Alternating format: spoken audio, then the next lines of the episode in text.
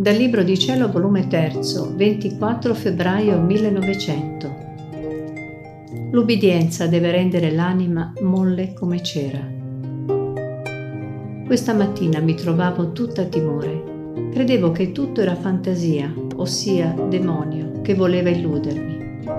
Onde tutto ciò che vedevo disprezzavo e mi dispiacevo vedevo il confessore che metteva l'intenzione che Gesù mi rinnovasse i dolori della crocifissione ed io cercavo di resistere. Il benedetto Gesù in principio mi tollerava, ma siccome il confessore replicava l'intenzione, allora Gesù mi ha detto, Figlia mia, davvero che questa volta mancheremo all'ubbidienza?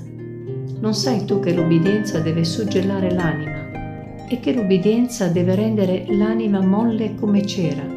In modo che il confessore può dare quella forma che vuole? Così, non curando le mie resistenze, mi ha partecipato ai dolori della crocifissione ed io, non potendo più resistere al comando di Gesù e del confessore, già che non volevo cedere per il timore che non fosse Gesù, con tutto ciò ho dovuto soccombere sotto il peso dei dolori. Sia sempre benedetto e tutto sia per glorificarlo in tutto e per sempre.